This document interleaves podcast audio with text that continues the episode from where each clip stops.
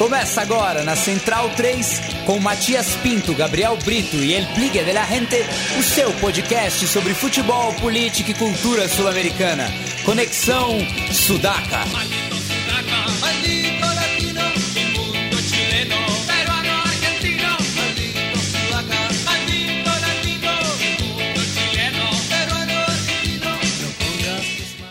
Buenas ouvintes da Central 3, está começando mais uma edição do Conexão Sudaca, ocupando e resistindo na sua placa de áudio. Meu nome é Matias Pinto e, como sempre, estou ao lado dos meus companheiros de batalha.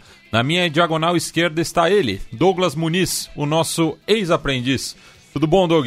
Salve, salve, Matias. Salve a todos os ouvintes do Sudaca. Após uma semana bastante pesada, se a gente quiser olhar apenas para o que está acontecendo aqui no nosso, no nosso aqui perto de nós, assim, no nosso país, no, nossa, no nosso estado e olhando para fora o que aconteceu no dia de virada do dia de ontem para o dia de hoje. Mas sigamos aí para discutir muita coisa que está acontecendo aqui do lado, não exatamente no nosso país, mas nos nossos vizinhos e também aqui em relação ao que acontece dentro do campo. Bem, tivemos uma rodada quase cheia, né, de Copa Libertadores essa semana. É... Infelizmente a equipe do Deportivo Lara não conseguiu chegar a tempo Sim. a Belo Horizonte, né? Até o nosso ouvinte de longa data, o Warwick, me perguntou é, por que, né, que o, o Zamora conseguiu chegar em Assunção e o Lara não conseguiu fazer o mesmo na capital mineira.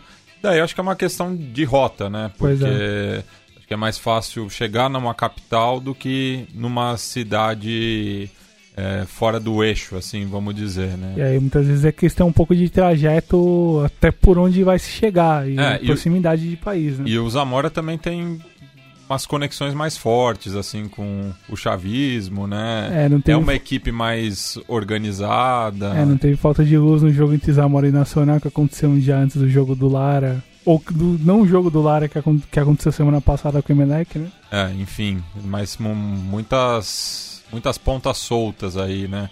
Em relação ao futebol venezuelano e à grave crise social e política que vive o país vizinho. Exato. Bueno, começamos essa semana libertadora na terça-feira, no qual o Palmeiras provavelmente fez o seu melhor jogo do ano, né, Doug? Dessa vez não puxou o freio de mão é, após o primeiro gol e teve uma atuação bastante convincente contra o Melgar. Sim, apresentou um bom jogo, principalmente no primeiro tempo, em pedaços do primeiro tempo até o primeiro gol. Ah, acho que chovendo uma olhada a qualidade do, do Goulart, enfim, que a gente já estava comentando há algumas semanas. O Scarpa vem se adaptando cada vez mais e cada vez melhor nesse, nesse time, e a forma como o Pedipão pensa a equipe. Isso significa que os os dois jogadores trazidos pelo Matos assim para suprir a ausência do Keno, que desde o ano passado Felipe Pires e do Carlos Eduardo não, não terão grande espaço em jogos desse quilate na Libertadores, mas que a exigência em tese tenha sido menor com os peruanos. Mas, enfim, era um jogo. prime- Era a estreia do Palmeiras em casa, segundo jogo, enfim, era uma, uma chance de repente para o Filipão ter mais um sinal de um time já mais encaminhado que ele já tem ofensivamente com esses três meias acompanhados do Dudu. Ah, gostei do que eu vi em relação a, a nível de teste. O meu lugar não oferece tanto, mas a forma como o time se portou contra um time que troca passes, que sai de trás, sempre buscando passe, sem tentar quebrar a bola a cada, a cada momento, procurando opção de passe por perto. É uma ideia que o Pautaço vai tentando implantar nesse, nesse time, na equipe peruana, e que deve dar bons frutos durante a temporada, acho que sobretudo no Campeonato Nacional. E acho que fica o destaque mesmo para a solidez, para o equilíbrio. O, time apresentou isso de forma um pouco mais consistente e mais duradoura durante o primeiro tempo. Vai com seis pontos para a terceira rodada enfrentar o São Lourenço. Que, enfim, vamos ver como é que o time a gente não vai estar até lá. E aí vai depender muito de como se, se desenrolarão os jogos da, da Superliga nessas últimas rodadas. Se o time vai conseguir dar uma resposta a nível local. Mas gostei do que eu vi. é, apesar de algumas questões que a gente precisa pontuar sempre em relação ao camisa 30, que enfim merecia ser expulso mais uma vez. É, isso não, não, não, não é segredo pra ninguém, né? Acho que o árbitro ali amarelou mesmo, né? Sim. pois é. é. E não tinha, não tinha como amarelar ainda assim, tipo, era Na, Naquela altura do jogo já tava 1x0 pro sim, Palmeiras, né? Sim, e provavelmente o jogo se, se tornaria muito mais difícil do que se, do que se apresentava aquele momento se o, se o dito cujo tivesse sido expulso, mas enfim. Não dá pra dizer se infelizmente ou infelizmente foi, não foi expulso, mas olhando tecnicamente em campo Acho que é um jogador que não faz muita falta, assim, que deveria ser enfim, sair do clube e não é de hoje. Afinal, enfim, a forma como ele e... procedeu já dá um bom exemplo disso. E você acha que a entrada do Daverson se deveu mais ao momento instável do Borja ou por conta mesmo da que o Daverson não, não vai poder jogar o clássico com São Paulo, então o Filipão acabou poupando o Borja é, para essa sequência de jogos aí? Eu.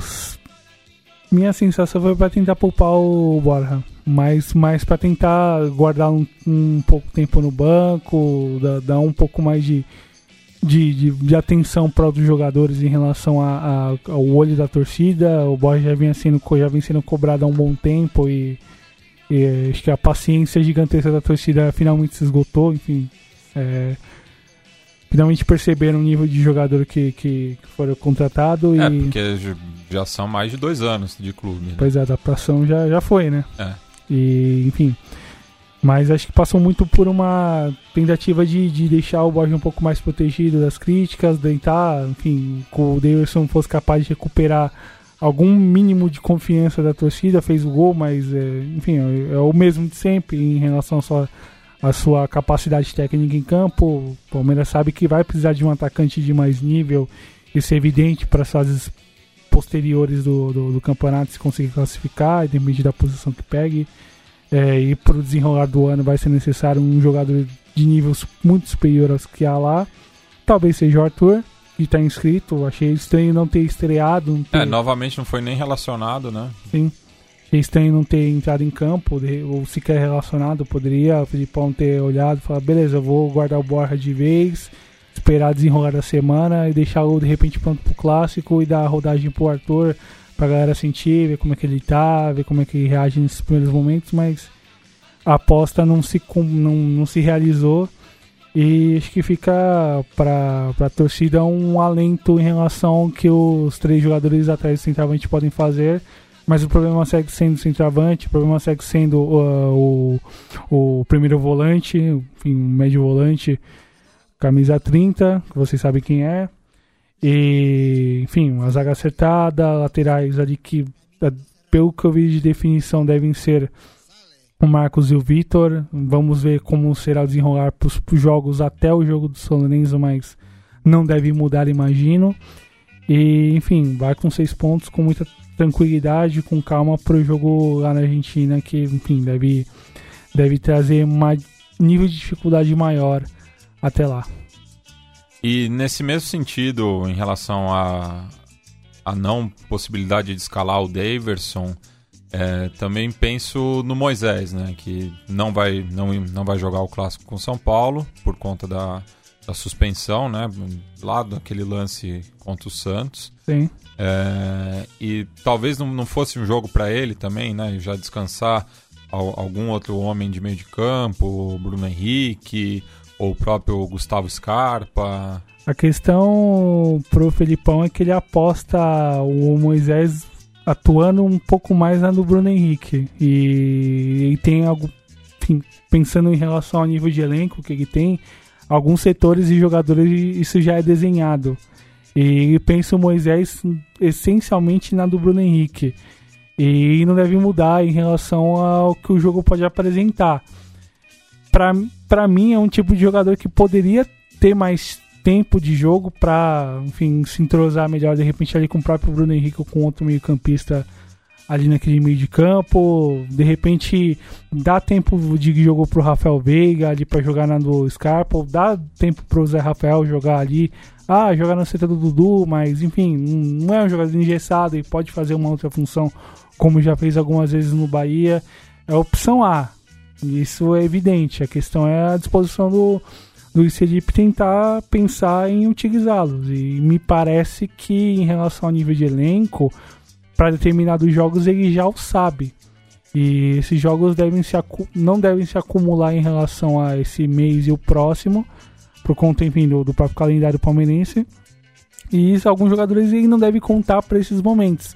A questão é quando o calendário apertar de fato, quais jogadores que ele vai contar de, de realmente e como esses caras vão estar em campo a nível de entrosamento, que aí é o problema um pouco mais a questão um pouco mais difícil que ele ainda não se atentou, enfim, ou a percepção dele é outra diferente da minha, né? Bem, e no mesmo horário, né, do jogo no Allianz Parque, na Bomboneira, é, tivemos a estreia do Boca em casa, nessa Libertadores, recebendo o até então líder do grupo, o Deportes Tolima, é, e a equipe do treinador Alberto Gameiro é, me surpreendeu no primeiro tempo, né? Mostrou virtude, né? Não, não se intimidou com, com a cancha do Boca. É, criou bastante chance, mas o segundo tempo do Boca foi arrasador, né? Ah, primeiro tempo bastante sólido do, dos colombianos, uh, meteu bola na trave com, com o Bangueiro, num escanteio ali perto do final do primeiro tempo, uh, acho que um bom jogo do Albornoz, principalmente na primeira etapa, arriscando bastante, incomodando bastante o lateral direito Boquense, mas no segundo tempo, os primeiros 15 minutos, uh, acho que foram surreais até pro padrão Gustavo Alfaro de gols e de atuações.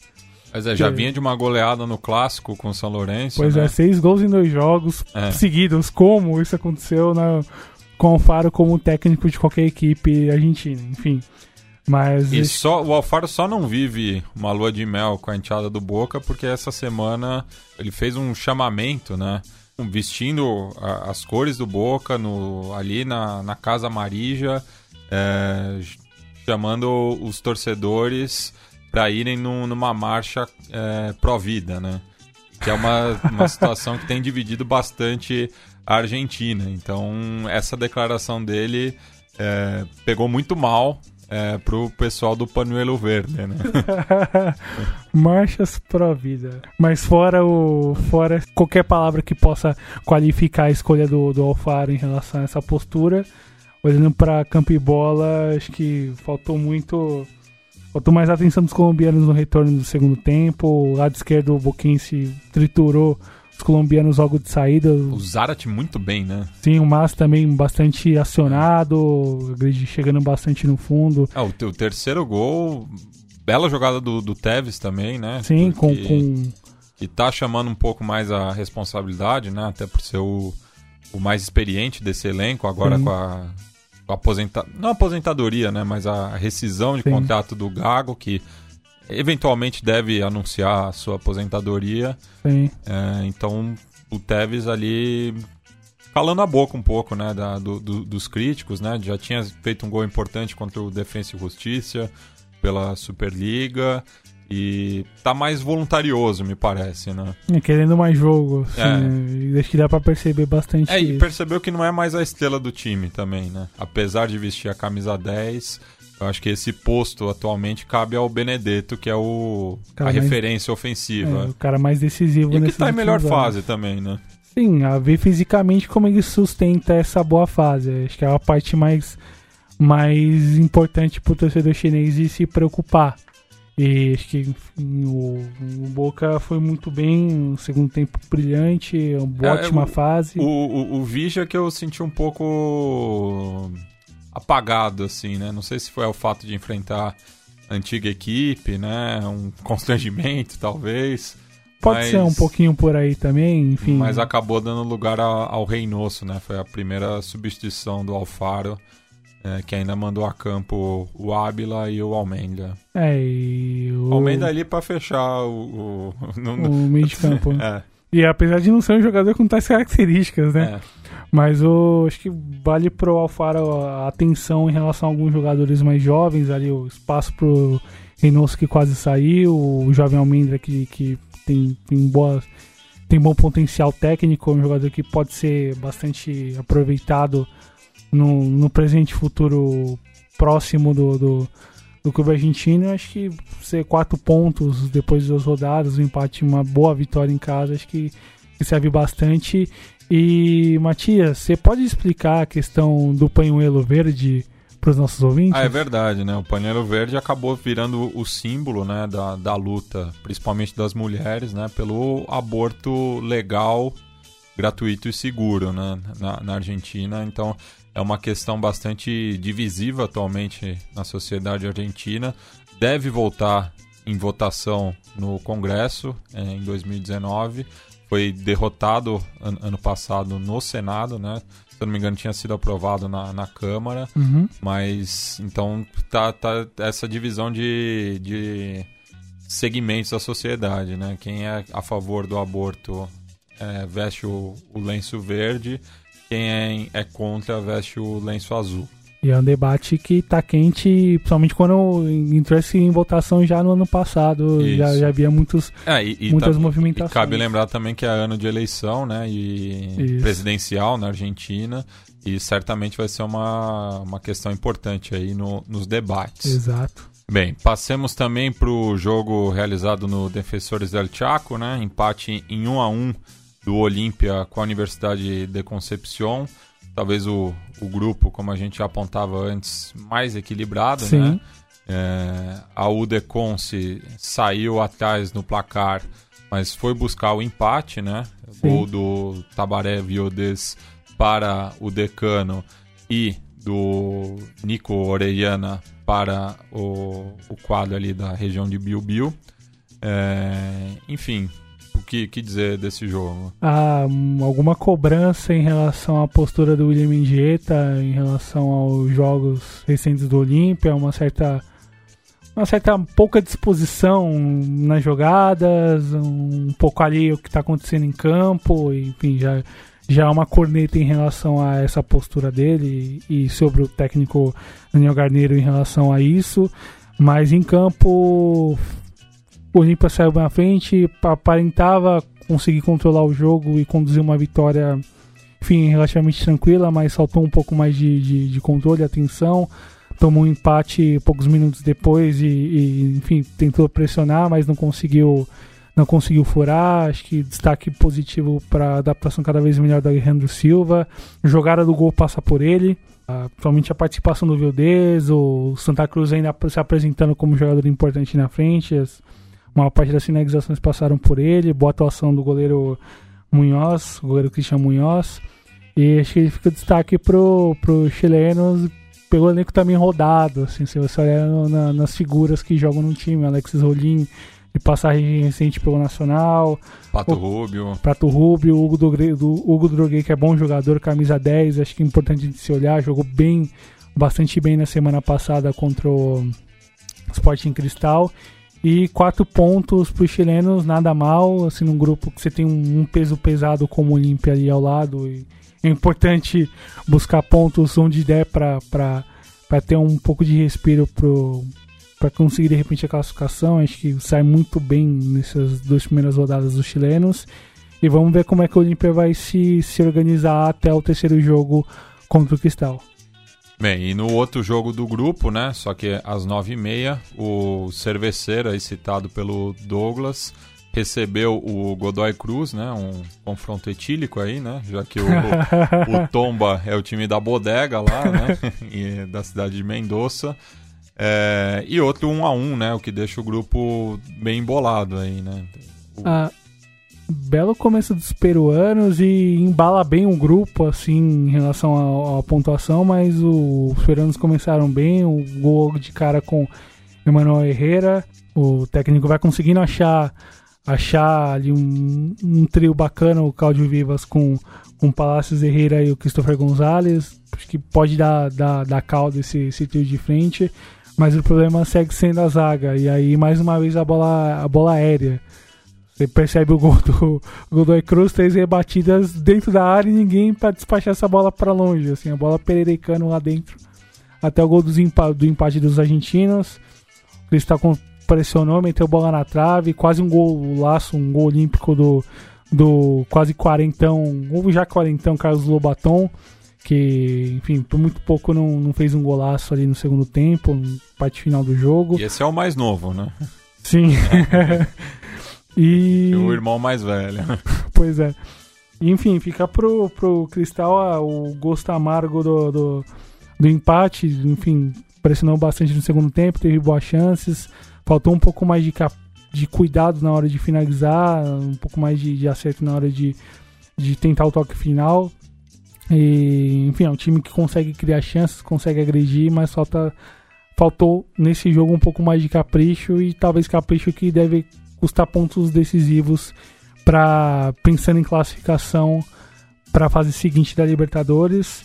E, enfim, pro do, do Godoy Cruz acho que fica um pouco mais o um, a aposta aposta de sempre no, no Morro Garcia, um time um pouco mais talhado para contra-atacar, mas ainda que não se acertou com seu com seu técnico atual.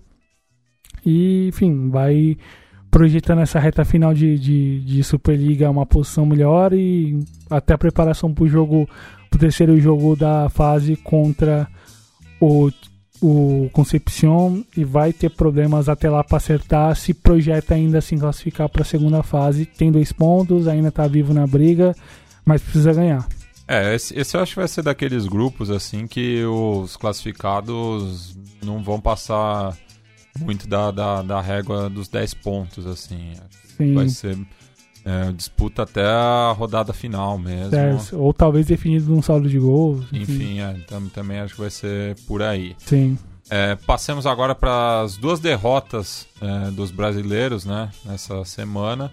Começar pelo Grêmio, né, que recebeu o, o, o Libertar é, na arena, né, o, o, líder do grupo, né, porque a, além de vencer já tinha um, um saldo interessante, né? Goleada por 4 a 1 sobre a Universidade Católica. É, de técnico novo, né? O Chamou, que assumiu o time no final de semana, né? Empatou com o Luquenho na, uhum. na cidade da Grande Assunção. É, e, mas é uma equipe muito experiente, né? Uma equipe cascuda, né? Você vê ali a zaga com o Paulo da Silva, o Pires, daí tem Merria mais, um pouco mais à frente. É Joaquino. É que, que é, assim, boa, boa parte daquela geração treinada pelo Tata Martino, né? Que foi a Copa do Mundo de 2010, finalista da Copa América de 2011. Um time, é, talvez a, a, última boa seleção paraguaia, competitiva, né? Boa, acho que é uma palavra muito forte. Mas, mas, era, mas era uma boa equipe. Não, era uma, é, uma não, não fosse o pênalti na trave do, do, do, do próprio Taquara, Taquara Cardoso, a gente é. poderia estar tá mudando. A gente não teria uma Espanha campeã mundial. Né? Pois é. Enfim. Imagina um Paraguai e Uruguai na final. Hein? Nossa. Meu Deus. na semi.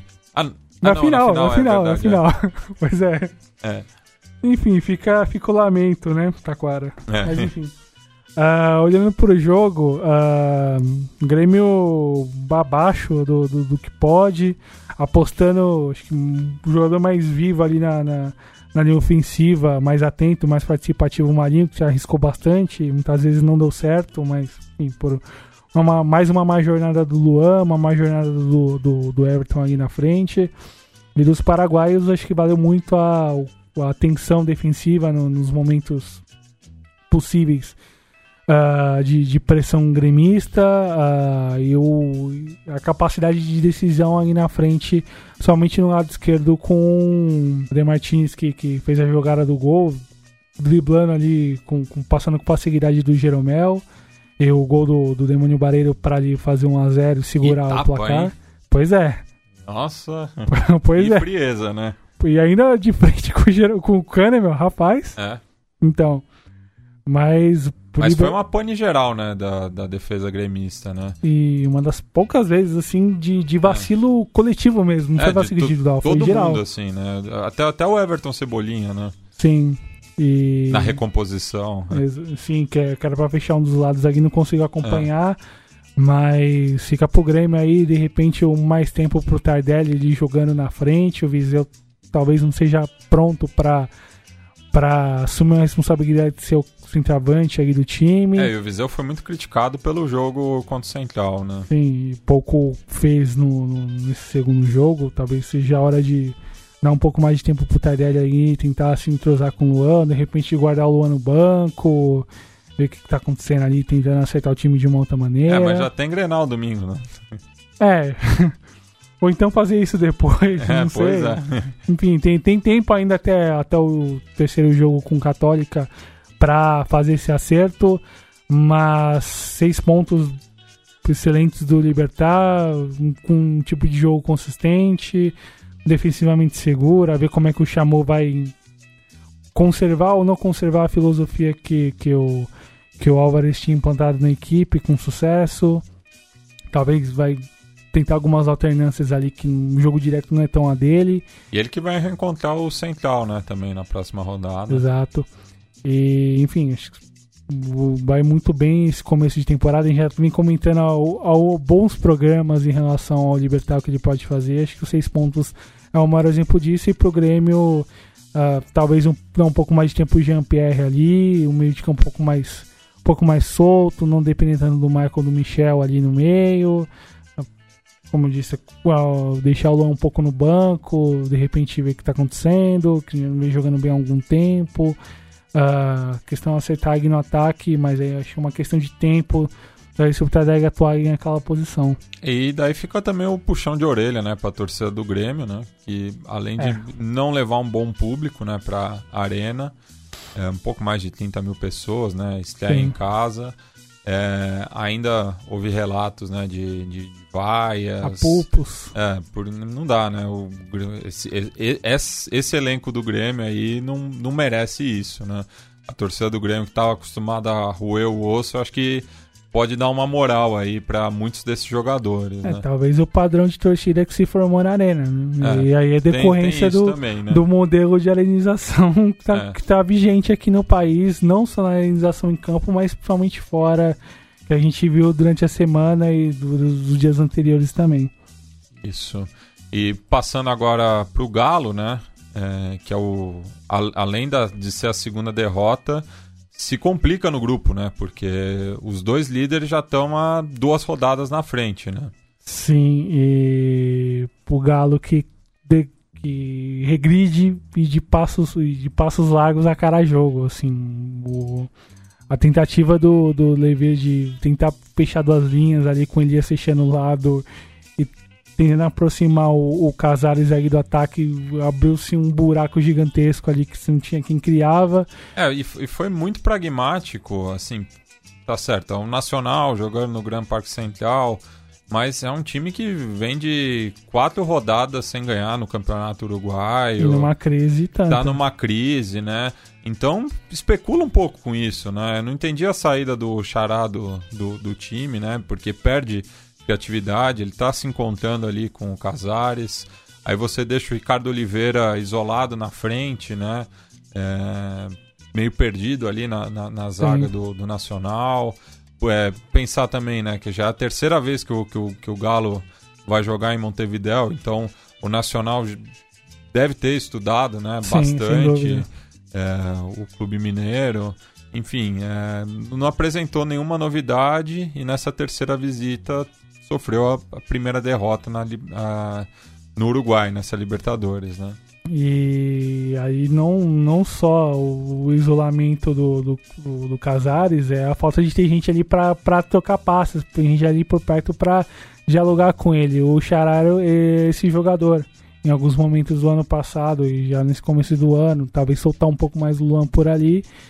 Isso talvez tenha a ver com a falta de confiança nos laterais e o gol Acho que é bastante exemplar nisso. O Patrick lá na frente, a jogada saindo dois contra um em cima do Luan, sem marcação, sem cobertura nenhuma, e sai dali o cruzamento pro gol do Bergessio.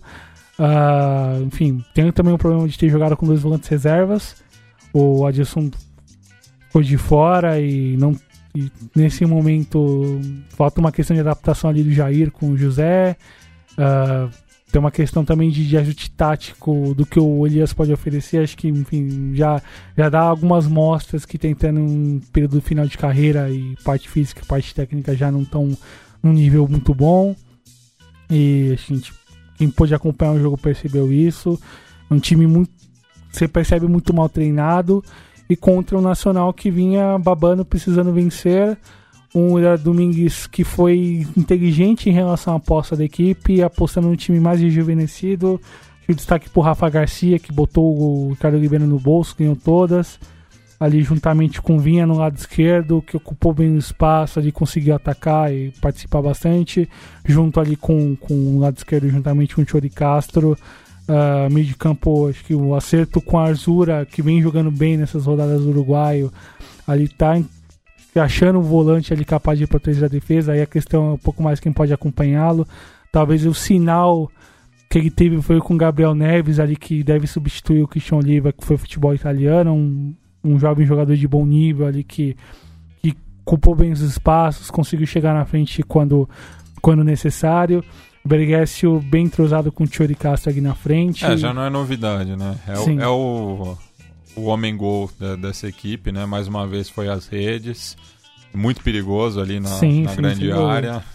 Sim, 34 anos, mas sabe ocupar os espaços, tem boa inteligência tática em relação a incomodar a zaga, participar das jogadas e, e, um dos poucos jogadores e um dos poucos jogadores que se salvou, né, do, do, do papelão do, do Nacional no segundo semestre do ano passado. Sim, 20 gols na temporada e para um atacante que não tinha tantas marcas grandes durante a carreira, nem no seu período de auge, quando jogou no Salonense ou no futebol italiano, é uma marca e tanto para um time que precisava de um centroavante desde a saída do Nico Lopes, né? É, e a boa novidade também é a volta do Kevin Ramírez, né? Uhum. Passou por dois empréstimos ano passado pelo América de Cali e o Tigre, né? O último jogo que tinha feito foi pela Superliga ano passado, no final de, no, de outubro, empate em 1 a 1 com o Lanús ali em Vitória, é, mas está de volta aí ao, ao, bolso, né? Jogador revelado por, pelo Wanders, é, mas que se identificou muito com o Nacional, né? E fez aquela última boa campanha do tricolor é, quando uhum. chegou às quartas de final em 2016, uhum. sendo eliminado nos pênaltis pelo Boca Juniors na, na Bomboneira. Sim. Mas justamente surgiu, né, ali junto com, com o Nico Lopes, né? Os dois se entenderam muito bem. É... Juntamente com o Barça na ponta direita, né? Isso. Então fica aí esse alento para a enteada Bolsiju. E né? seis pontos num grupo como esse, acho que dá um pouco mais de, de, de calma pro restante do semestre e talvez deve servir como divisor de águas pro time, sinais que o Domingos talvez tenha achado o time, a ver como vai reagir no Uruguai, enfrenta o Danube no final de semana. E, enfim, tem. É, acho que o, o, campeonato uruguaio fica um pouco de segundo plano, até pelo mau início, né? Sim, mas. É, um quarto do, dos pontos conseguiu, né? Uhum, mas... Três empates e uma derrota. É, fica a necessidade da, da recuperação imediata e, enfim, partindo desse time dá para pensar em coisas melhores do que se apresenta agora no Campeonato Uruguaio. Bem, passando agora para quarta-feira, né? Não tivemos o jogo do Cruzeiro, como já falamos no começo do programa. É, então, às 7h15, tivemos o Ciclone do Bairro Obreiro e o Ciclone, é, que atualmente joga em Barro Flores, e os dois não souberam matar o jogo, né? Ficaram aí com essa ameaça do, do empate até o final, né? O seu Portenho abriu 2 a 0 com dois golaços do Aedo Valdez. Sim. É, tá jogando muito bem, né? É, sofreu o desconto com o Guilhermo Paiva, jogador revelado pelo Olímpia, que Sim. até tomou um cartão amarelo e um empurrão do próprio Valdez por conta da comemoração, né? Fez um sinal de, de três para enteada é, açulgrana.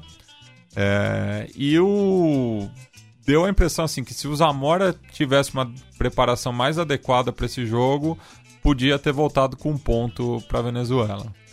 É, fica uma questão um pouco de acerto defensivo ali. O Candia ainda não, não, não se acertou bem aí na lateral. O Amorebieta chegando, chegando chegando firme nos atacantes, como se viu na quarta-feira. É, ainda precisa de questão de ajuste, enfim, entrosamento ali com os outros companheiros de defesa. E acho que fica o destaque no, no Cerro, acho que o, além dos gols do Valdez, a participação do Vijaçante, bom meio-campista ali, volante jovem, que participa das jogadas ofensivas, aparece para os passes, para investir nas jogadas. E acho que um jogador importante a ser observado pelo lado do Cerro. Uh, seis pontos no começo que era de incerteza para o Rubeiro, acho que vale bastante para um, uma temporada que se apresentava mais desafiadora do que se imaginava, do que se, do que se acontece hoje, do que está ocorrendo agora. Uh, fica o bom momento do Valdez ali no, no ataque, ocupando bem o espaço do Turin que, que deve seguir na, na, reserva por mais um tempo, enquanto o Valdez segue decidindo ali na frente, junto com o Larrivey, e é uma delanteira bastante vivida ali para os jogos mais pesados que deve se apresentar já na terceira rodada e o Ciclone sabe disso e, e deve apostar muito neles pro jogo direto, confronto direto com o Nacional, que é a definição do líder da, da chave, Em casa, né? Em casa, com que é interessante pro, pros paraguaios. Fico seis pontos, a distância razoável do Atlético Mineiro, com uma chance de, de repente, já encaminhar a vaga vencendo o terceiro jogo com o Nacional, que acho que é um um jogo muito interessante de se ver é, e, daqui a algumas semanas. E num, numa situação assim, se algo der errado aí nesses próximos três jogos, é, ainda decide com o Galo em casa, né? Sim, tem margem de pontos bem interessante assim para para conseguir dividir bem as atenções no Paraguai e também nessa Libertadores. Paraguaio que ocupa a terceira colocação, né? Com três pontos e um jogo a mais em relação ao arquirrival Olímpia. Agora vamos para o Nuevo Gasômetro, né? Que não é só na Venezuela que tem problema de corte de luz aí. Sim. O pessoal ali do sul de Buenos Aires sabe muito bem como funciona a Edesur. Pois é. é. Imagino que La Gloriosa Buteler tenha cantado contra o Maurício Macri. Como é, sempre. Como sempre. É, mas também, né, essa, essa questão, o belo gol, né, pro, pro, pro São Lourenço, que deu um pouco de tranquilidade. Primeira vitória no ano, né, e não ganhava desde outubro, outubro. É, do, do, do, ano passado. Exatamente. É, belo gol, né, do Roman Martinez, dando um pouco mais de tranquilidade pro Almiron. É, mas se não fosse a expulsão do, do Fuentes, né? Eu acho que o Júnior também podia ter buscado o empate porque ameaçou muito a meta do Monetti. Tava bem posicionado em campo, é um time bem interessante de se ver, treinado pelo Luiz Fernando Soares. E acho bastante interessante a forma como o time se apresenta, procura jogar, não, não, não, não ficou atrás assim esperando o, o adversário chegar participação constante do Matias Fernandes, do Sambuesa veteraníssimo. Agora uma provocação, Doug. Você acha que o time do Júnior melhora sem o Theo?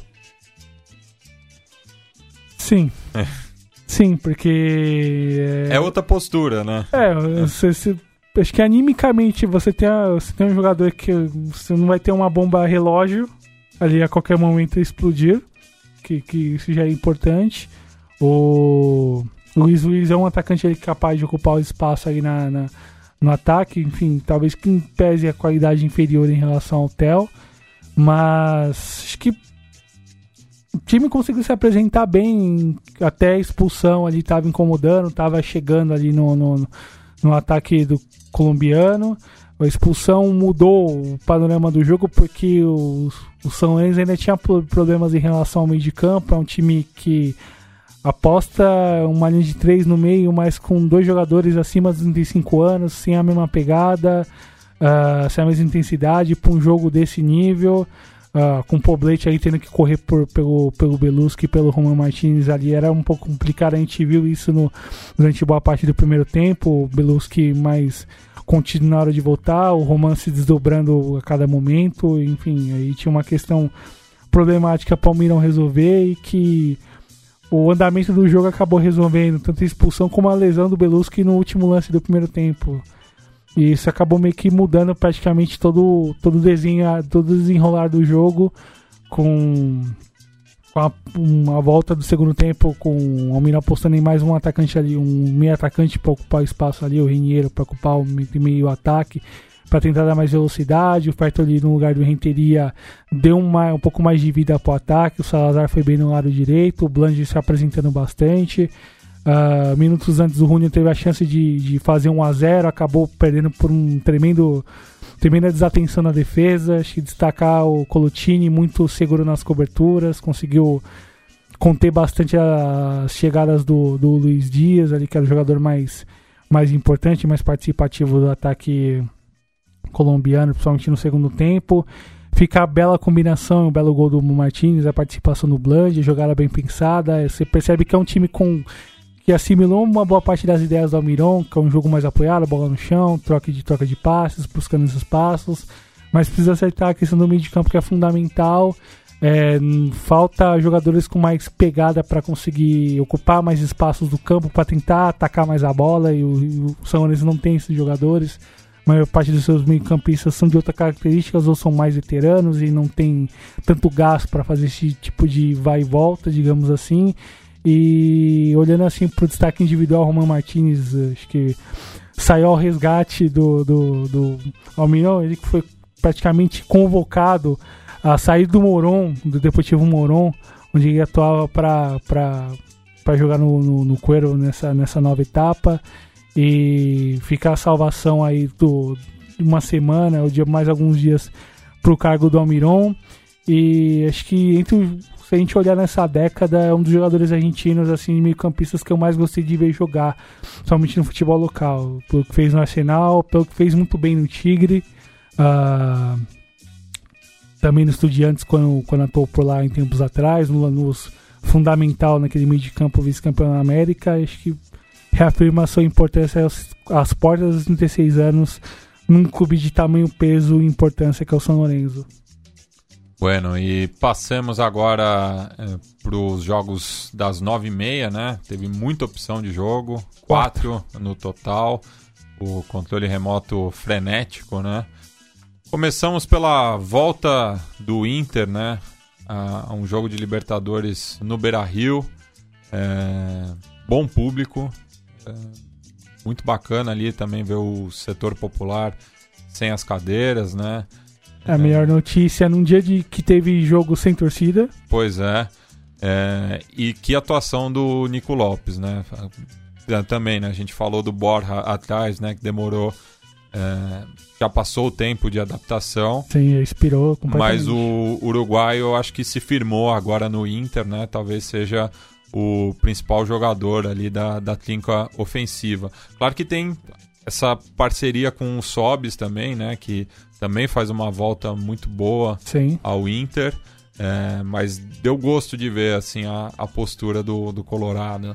E manteve né, a, a espinha do, do ano passado e tem tudo aí para fazer uma boa campanha nessa fase de grupos, já que começou com 100% de aproveitamento. E do Nico Lopes, acho que o ano passado ele já deu boas mostras do que poderia já aportar a equipe, jogou bem pedaços importantes do Campeonato Brasileiro. Essa temporada acho que reafirma de vez o nível dele, uh, plenamente adaptado, atuando em mais de uma posição no ataque com tranquilidade, um jogador que sabe ocupar os espaços com inteligência. Uh, acho que destaque para além do, da grande atuação dele para o meio de campo, o Rodrigo Dourado muito bem de novo, e compondo muito bem ali o, com o Patrick Ednilson, ocupando aqueles espaços ali já plenamente entrosados. Uh, Cuesta, mais uma vez, acho que choveram molhado, um ótimo nível. Lomba, um grande começo de ano. Quando solicitado aí nas poucas pontadas do Aliança, apareceu muito bem ali, bastante segurança. É, eu acho que o, que o único jogador que distou um pouco ainda nesse começo de ano é o Zeca, né? Que hum. não repetiu ainda o desempenho dele no Santos. Sim, tem uma questão ali de, de acerto, mas se você olha pro time titular, são pouquíssimas mudanças em ah, relação não, ao é. ano passado para esse ano. Eu acho que apesar de um certo desnível ali ofensivo, o Inter tem, tem boas coisas a apresentar. Começo de Libertadores muito bom, seis é, pontos. E, e ainda, tem no, ainda tem no banco o Pedro Lucas, né? Que é uma boa revelação. Que é bom jogador. A experiência do, da Alessandro, né? Que tem sempre somado minutos também. Bastante útil. O Rodrigo Lindoso, né? Jogador já cascudo também. Também. Enfim, e... o Sarrafiore também, que tem, tem tido bons momentos. E é um jogador de bom, belo potencial que o Inter conseguiu tempos atrás. E acho que pro Aliança fica o destaque negativo, né? 14 jogos. 15. 15 jogos sem perder, sem ganhar em consecutivos, sem vencer em Libertadores. Desde 2013 não 11. consegue vencer, aliás, desde 2011 não consegue vencer. E, enfim, fica as dificuldades para o Clube de Lima uh, se reajustar para esse final de, de pra essa parte final de turno. Próximo jogo agora com o Palestino vai precisar uma vitória urgente para Em, em Santiago o jogo, né? sim, pra, certamente no São Carlos de Apoquindo. É, vai contar com uma boa torcida, pelo menos, ali. Sim, e Não, pro- o jogo vai ser no Monumental da Viarelhano, confirmado já. É, e até por conta da amizade com o Colo-Colo. Ah, sim, tá explicado, É, tá explicado. então deve vir um. Acho que o Ali- Aliança Lima vai jogar praticamente de, de local. Sim, aí a chance de tentar sair com a vitória frente ao quadro árabe. Isso. E falando no Palestino, né? é, jogando no Monumental de portões fechados. é, fez um jogo muito bom com, com o River, né? E tentando a vitória, né? Não, acho que não, não tava. A equipe do Ivo Bassai não estava satisfeita com o empate, até por conta da derrota na, na estreia do, da fase de grupos. É é um time que tem coisa a apresentar, não, eu não vejo assim como é, parte da imprensa que en- encara já o palestino como figurante né, nesse grupo. Acho Pois que é. pode, eu acho que pode incomodar e o River que abre o olho, né? Nos ouçam, imprensa, por favor. É, pois Pra é. evitar esse tipo de. É, mas o, Ri- problema. o River muito mal também, né? Ah, acho que faltou mais, mais de capricho nas finalizações, principalmente no Nath Gonzalez, perdeu muitas chances ali na meados do primeiro e do segundo tempo. O River criou, mas o Palestino também buscou jogadas, buscou, buscou agredir. Acho que destaque pro, Luiz Mendes nas jogadas ofensivas, o, o acerto ali com o Passerini, acho que dá jogo. O Gutierrez também chegando na frente no, no ataque, incomodando bastante os argentinos. E pro River um pouco mais de, de cuidado na hora de finalizar. Lógico, é um grupo acessível, mas que é importante tomar cuidado, realmente com jogos assim que não dá para perder ponto. Fica o destaque negativo mais uma vez pro estádio em portas fechadas. E jogo sem público é uma desgraça completa e é um modelo de punição que cada vez mais aceito e desejado por boa parte da, de quem acompanha o jogo, de quem decide certos rumos. E o Inter vai Hum. se beneficiar disso também, né? Porque, porque o, é o- segundo jogo da punição vai ser contra o Clube Gaúcho. E é o último, né? o Último último jogo é, são, são dois apenas. Sim. Situação similar à do Flamengo ano passado, quando enfrentou o próprio River Plate também no, no engenhão de portões fechados. Sim, fica, fica a marca péssima pro River nesse começo, que precisava ter um pouco mais de, de acerto. Contra o Aliança escapou no último lance do jogo.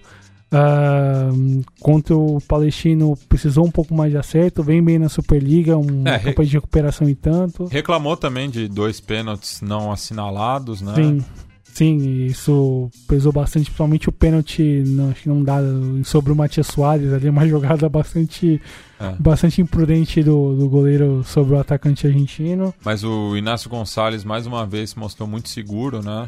É, fez importantes defesas também. Sim, apesar da, no, nesse momento desa- desatento ali na hora de sair do gol em algumas jogadas, mas quando, quando sofreu finalizações conseguiu responder muito bem. E fica pro River aí o desafio de vencer o Inter que vem muito bem no terceiro jogo, sem torcida. Um jogo que deve ser muito mais, ainda mais difícil como foi com os, com os chilenos. E com a necessidade gigante da vitória. Pra De- não depender das últimas, da última rodada pra tentar o milagre como conseguiu em 2015. De acordo. Outro duelo entre argentinos e chilenos. É, a Universidade Católica recebeu o Rosário Central no São Carlos de Apoquindo. É, num jogo que começou melhor para os cruzados. Os canajas Sim, melhoraram. É, é achava até que o empate seria justo pela, pelas ganas né, que, o, que a equipe é, treinada pelo Paulo Ferrari apresentou. Conseguiu o empate transitório, mas depois veio o manual do penal boludo. Né? Não dá, né? Grande definição. Depois da, daquela loucura, né, que foi o, o, o gol de empate, o pênalti infantil, né? É, cometido. E o Aue, que não tem nada a ver com isso, botou a bola na rede e conseguiu a primeira vitória da Católica nessa Libertadores. Resultado que no fim foi bom pro Grêmio, né? Porque se o Central ganhasse, aí já abria uma vantagem maior. Pois é, e acho que fica destaque para um bom começo do Católica ali, incomodando bastante. Uh, o Edson pouco se mostrando como talvez um elemento de, de desequilíbrio a favor do, dos cruzados no ataque. É um time que ainda está se acertando a forma como o Quinteiros pensa a montagem do time, uma característica um pouquinho diferente do Ben São José, mas que a gente deve ver um pouco mais com um pouco mais de desenrolar no semestre de forma mais melhor acabada. Uh, o central muito pobre assim ofensivamente, em que pese é. a proposta mais mais recuada. Ma mais uma vez, né, o, o Colo Rio foi talvez a, o único que tentou alguma coisa ali no meio do campo, e não é a dele, né? Ele, ele é mais um destruidor do que um construtor, é, mas era o único ali que estava tentando alguma coisa de fato, né? Acho que o Central ainda está sentindo muita falta do Marco Ruben, né? Que se já não era o, o, matador, né, que se esperava, mas era alguém que pensava o, o jogo, né, a bola passava por ele, e ele chamava essa responsabilidade. O Rinaldo, que veio do, do Rinácia La Plata, ainda não se encontrou. O Riânio muito mal na frente, né? Não compreendi até agora o Zampedri no banco para esse tipo de é, jogo. É, não, principalmente, né? Porque é, é, é, quem tá fazendo gol, né? Sim. E, e, foi o responsável por levar o Central para essa Libertadores, né? Foi o principal jogador na, na campanha vitoriosa da Copa Argentina. Fundamental e era um jogador tralhado para esse tipo de jogo, com o time atrás, esperando uma bola para decidir aí na frente, um contra-ataque, uma bola cruzada de um escanteio ou falta lateral, que até houve alguns momentos, mas o Rian foi incapaz de aproveitar assim decisivamente. É, e o, o Parou também, ter começado no banco, né? Um cara que jogou muito tempo na Católica. Já, já conhece também, ali. Conhece alguns do, dos jogadores, Sim. sabe da, das deficiências. Exato. Enfim, é, não gostei da, da escalação do, do Ferrari. É, que tem um começo muito ruim também de, de trabalho, né? Sem dúvida, é muito mal mesmo. O Central atualmente é o 19 da Superliga, né? Do total de 26 times, mas pensando já no descenso ano que vem, é, vai começar ali embaixo, né? Junto com o Nils, o seu arquirrival. Então, uma situação complicada ali para os dois clubes rosarinos. Pois é, e vai depender de, um, de uma resposta rápida até o final do semestre. Provavelmente não deve trazer um técnico até lá. Deve seguir o Ferrari até o final da Superliga. Enfim, vai ver como, como a direção canaja vai se, se, se organizar pensando num novo técnico, não se apresentam tantas opções no mercado. O Kodelka saiu agora do da Laú, se fala de repente de assumir, se falava de assumir inclusive o São Lourenço, caso de uma derrota do Almirão na quarta-feira. É, eu acho que pelo trabalho que o Kudelka teve, principalmente no Union e no Tajeres, né? Talvez seja é, ali um clube do interior, né? É ele conhece já essa, essa realidade de fora de Buenos Aires, talvez seja uma pro, pro Central, né?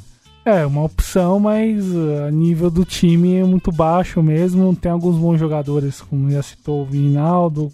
O Gil é um jogador ali que pode complementar ali no meio de campo. Você e... tinha dito que ele está num processo de naturalização chilena? Sim, com a parte da família dele é chilena. E aí, enfim, tem uma questão de acerto ali de, de, de, de naturalização para ele. E o Rueda já manifestou a intenção de convocá-lo. Enfim, o Marcelo Dias não foi convocado essa semana, é, inclusive. E, e, é um jogador que já trabalhou com o Kudelka no Tajeres, né? Sim, sim. Em alguns anos atrás. E, enfim, talvez é, seja uma opção para o Central aí pensar num técnico novo sentido de trabalho, já que com o Ferrari isso não se apresenta nesse momento. E do Católica, um pouco mais de atenção em momentos decisivos o, acho que o gol no final, é, apesar da vitória no, no, último lance, o gol ali no final de empate é inaceitável. Um time que está mandando, ganhando o jogo de 1 a 0 não pode tomar contra-ataque no último, nos últimos lances, uh, com lateral lá na frente. Isso não é aceitável, isso não é razoável para um jogo desse peso. Uh, fica aí o desafio pro Quinteiros conseguir, enfim, arranjar com esse elenco profissional que é de bom nível para os jogos seguintes. Vai com, vai com três pontos. Poderia ter melhorado o saldo no primeiro tempo, teve chances para aumentar o placar. Uh, vai para o jogo do Grêmio com bem, bem posicionado, projetando que pode de repente tirar pontos dos gaúchos e, enfim, bagunçar de vez esse segundo turno dessa fase de grupos. Pois é. Agora passemos pro jogo do Flamengo, né? E com essa triste coincidência, né, de que ano passado, nessa altura do ano, o Flamengo também enfrentava uma equipe equatoriana, só que fora do Rio de Janeiro, quando a vereadora Marielle Franco foi executada na capital fluminense. É, time Flamengo, time pelo qual ela torcia, né? Fazia questão de, de dizer isso. É, inclusive, vi uma entrevista recente com a assessora que estava com ela no caminho e ela falou do jogo do Flamengo em algum momento com, com o Anderson ali no, no trajeto. Queria saber como estava o, o, clube enfrentando o Emelec naquela ocasião. Mas é, a torcida do Flamengo foi em peso é, no antigo maior estádio do mundo. É, Maracarena. Maracarena mas foi uma daquelas noites especiais, né? Noite de Libertadores. É, casa cheia. Casa cheia. O Flamengo tem jogado bem, assim, apesar de algumas críticas que a torcida tem feito ao Abel, assim, até pelo material humano que ele tem em mãos, né? Prova disso é o Arrascaeta, que é a principal contratação do clube, começar no banco. Você, aí uma pergunta, uma pré-provocação, você deixaria ele no banco? nesse começo de temporada, eu pensaria de repente montar um time que, que fosse plenamente utilizado na sua melhor posição? É, eu, eu, acho que ele, eu acho que ele tem que jogar, mas eu, eu acho que o, o arranjo que o, que o Abel tem que fazer para colocar ele em campo ainda não, talvez não, não tenha achado. A Rescaleta também não teve um, um rendimento tão bom assim para justificar uma titularidade só pelos valores envolvidos aí na, na negociação, né? É. Prova disso também, outra negociação que o, que o clube fez pesada, recente, foi o Vitinho, que também nem entrou em campo, né? Sim, é, tem, tem essa questão, mas acho que acho que ainda é um pouco cedo ainda para pro, pro Abel deixá-lo no banco. Acho que dá para pensar ainda num ajuste ali no, no lado esquerdo, que muita gente estava discutindo ele joga por ali, já tem um Bruno que joga por ali, dá para pensar é. outras maneiras de se jogar e ofensivamente aproveitando do Uruguai. É, e os, os dois veteranos, né, do, do meio de campo que estavam foram bastante criticados, né, ano passado pelo rendimento instável assim. Sim. O Diego Rimas e o Everton Ribeiro, mas fizeram uma boa parceria ali no gol, né? Sim. Baita passe do, do Diego pro, pro camisa 7 fazer o gol. É, e daí tirou um pouco do, do peso, né? Porque sim, sim. a LDU arriscou um pouco, né? O Diego Alves fez algumas boas intervenções. Só que daí o segundo tempo é aquela. O Flamengo querendo se complicar, né? Já no finalzinho né, do, do primeiro tempo, o Diego Alves defendeu o pênalti do Thiago. É, não entendi também porque ele que bateu, né? Se o Julio é o principal é o jogador, principal do, jogador do clube, né? É, enfim, aí é uma questão pro Pablo Repeto é, discutir uma... no vestiário. É, teve né? uma questão que o Anangonão não pôde vir jogar por uma questão particular e era um dos cobradores oficiais do, do time, tanto que jogou a Aguirre na frente, né? É. Mas o em campo, belo primeiro tempo do Fla, assim, como girando bastante, com muito volume de jogo, criando chances atrás de chances. Acho que fica o destaque para ótima atuação do Arão, boa atuação do Diego, excelente atuação do Coelar, que é um tremendo volante, um jogador que eu, que eu gosto muito de, de ver jogar, um volante de, de boa recuperação, boa técnica, leitura de, dos espaços, inteligência para jogar. É um jogador que o Abel certamente não vai, não vai prescindir agora. E também Rodrigo Caio, que foi muito bem também. Importante fazer essa, essa ressalva. O Diego Alves bastante importante aparecendo no, no pênalti, em outras defesas importantes. Acho que é o jogador que mais aparece com maior destaque nesse primeiro duas primeiras partidas de Libertadores. E, que... e, daí é mérito do Abel, né? Porque o Abel que bancou o Diego Alves, né? É, ele tava quase fora do clube, né? É, para, não não jogava mais com o Dorival, né? Sim, sim. É, talvez tenha sido o principal motivo da contratação do Abel, né? Essa que, porque é um cara que sabe trabalhar o psicológico, né? É, é, um, é um treinador que é muito mais motivador do que um, um cara que pensa a parte tática. Ou estratégica, é, mais, mais forte. É um cara que sabe trabalhar o elenco, assim. É, a gente percebe isso um pouco nas frases dele, Sim, nas entrevistas é. pós-jogo, né? Ah, as coletivas dele são ótimas. É, fantásticas, fantásticas. E pra IDU acho que fica a questão de, de não, o jogo não ter encaixado logo de cara, ou teve a chance do empate que poderia ter mudado a partida de, de, de cara, mas também não conseguiu executar bem a penalidade do Intriago. Uh, enfim, então a questão ali de, de, de, acerto ofensivo, de repente apostar mais no Ticais ali na, na minha cancha para dividir a responsabilidade com, com o Julio com o Juan Julio, já que o Anderson Júlio está machucado. Uh, um jogador que, de grande qualidade técnica que poderia aportar bastante aí na armação. O Aguirre foi mal, enfim, um, bastante. Um tido bastante pelo. Com bastante tranquilidade pelo Rodrigo Caio. Uh, enfim, pelo saldo de gols é ruim porque coloca o time na terceira colocação no grupo e aí esperando que o Penharol não, não, não não consiga somar pontos contra o Flamengo, que é, enfim, a força concorrente do Agdeu são os uruguaios nesse momento e deve ser até o final. É, no fim a, a derrota, a vitória por 2 a 0 em Quito é, não tenha sido tão ruim pro Penarol, né? Porque vai decidir também com a LDU no campeão del siglo já Sim. sabendo o, o que, que, fazer. O que fazer, né? Exato, e aí fica pra LDU o peso negativo de ter pedido tantos gols na primeira rodada, assim. E aí foi, foi completamente oposto, assim, em relação à atuação no, no primeiro jogo. E isso foi bem evidente para quem acompanha os dois jogos, né? E antes de passar pro jogo do Penharol já na quinta-feira, aproveitar e mandar um abraço pro nosso ouvinte rubro-negro, o Arthur Rodrigues, lá de Niterói, que está de aniversário hoje e pediu pra gente mandar um feliz cumpleaños para ele aqui no Sudaca. Então tá aí o registro. É, que ele cumpla muito feliz, passado de 10, Artucito. é... Um abraço de gol. abraço de gol. E vamos falar do Penharol então, né?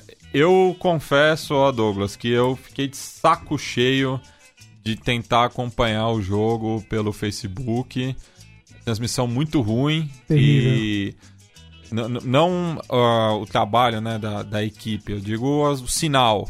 Sinal muito ruim. É, não tinha nem 10 mil pessoas assistindo o jogo é, e caía todo momento. É, muita gente reclamando ali no, nos comentários.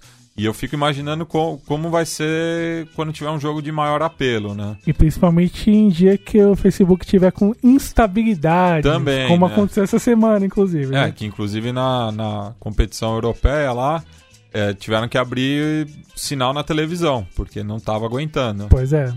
E aí é um problema para quem tentou acompanhar o jogo no PC e aí perceber a comparação com o celular. O celular funciona a mil maravilhas sem travamento, sem problemas. Mas eu desinstalei o aplicativo dessa rede antissocial do, do meu smartphone.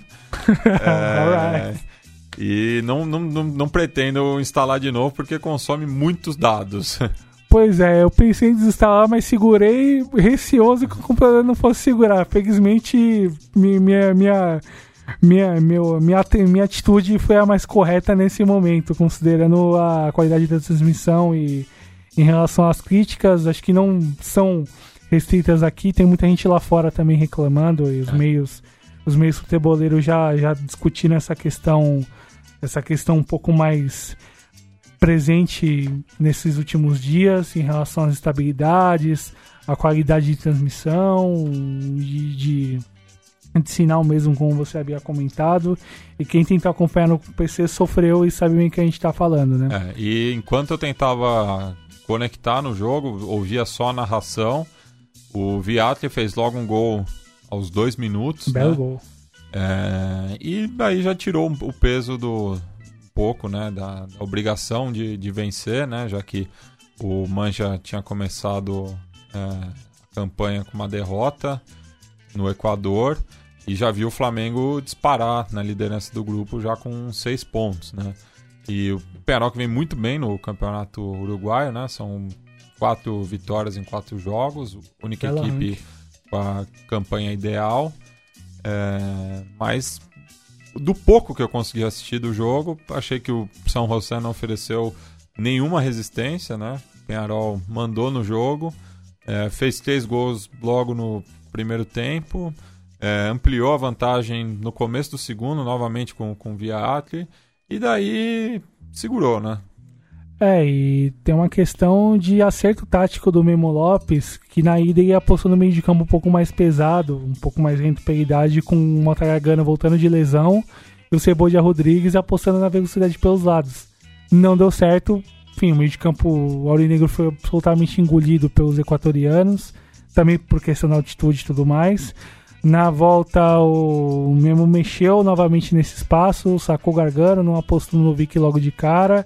Por falar no Novik, eu descobri essa semana que o pai dele é pré-candidato à presidência do Uruguai por um partido novo que ele mesmo fundou, chamado Partido de la Gente, e se apresenta já como o Bolsonaro Uruguai. Pois é. Você vê como a gente exporta É. excremento, É. pra, pra dizer o mínimo, né? Meu Deus, que merda.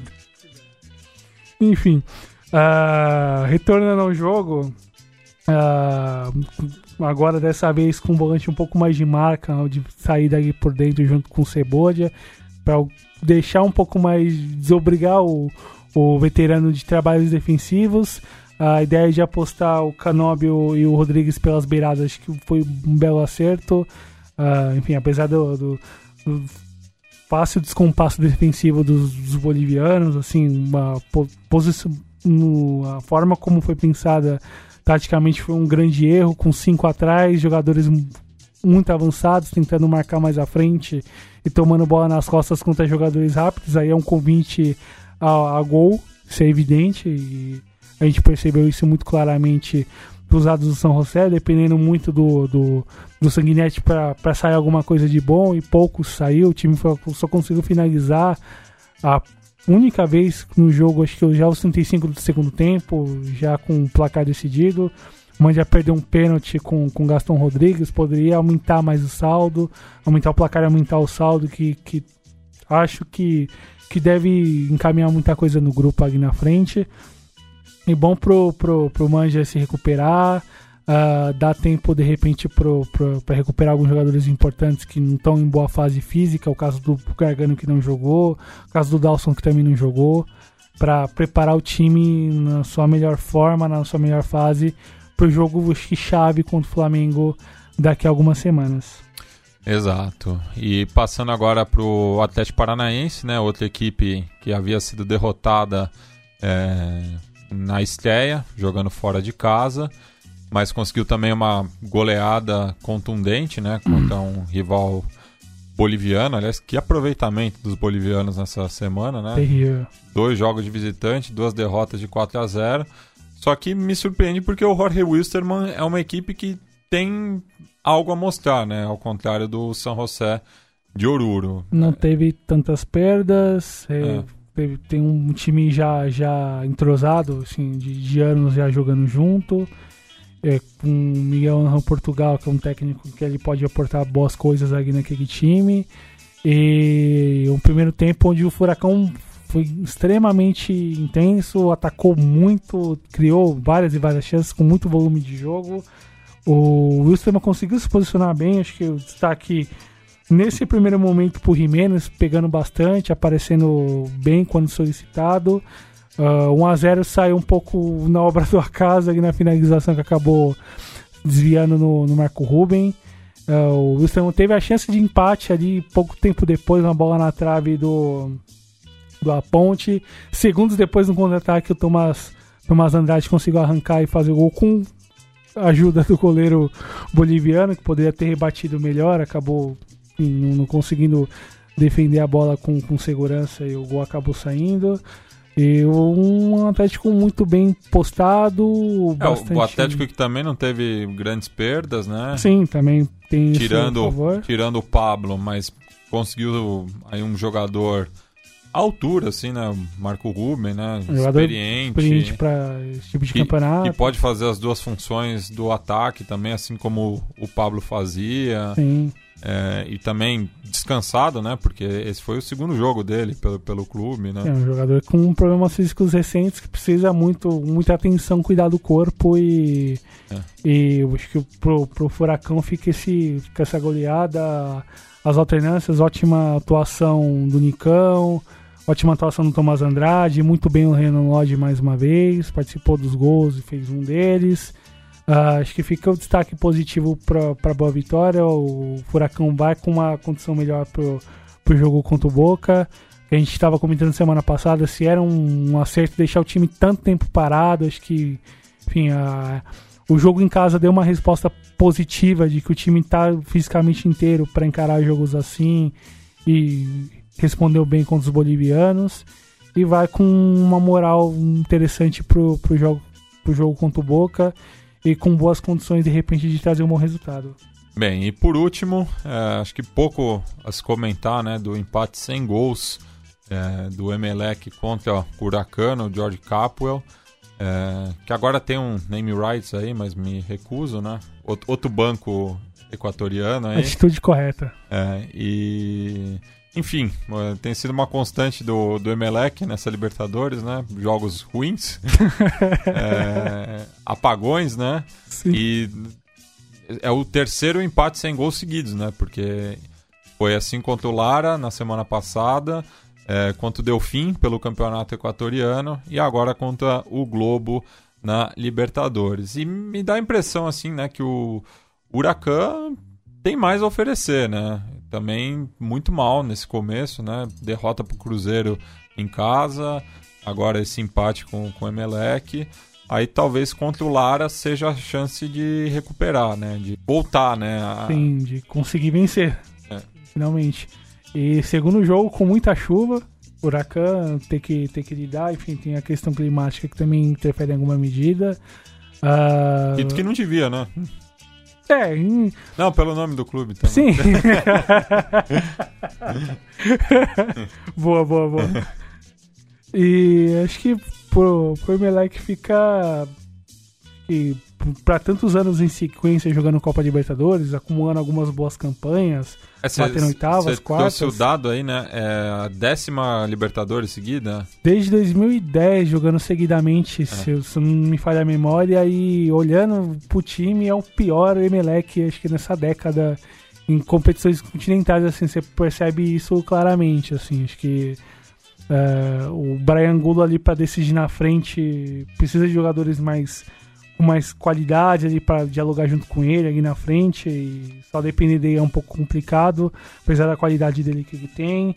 Tem a questão do Brian Cabeças, que o, moleque conseguiu repatriar, que jogando no passado no Fluminense, acabou passando com poucos jogos no Tricolor Carioca, e é um jogador que tem um pouco nome de ter sido um dos grandes destaques daquela Del Valle, junto com Sornosa, juntamente com Orejuela, finalista de Libertadores.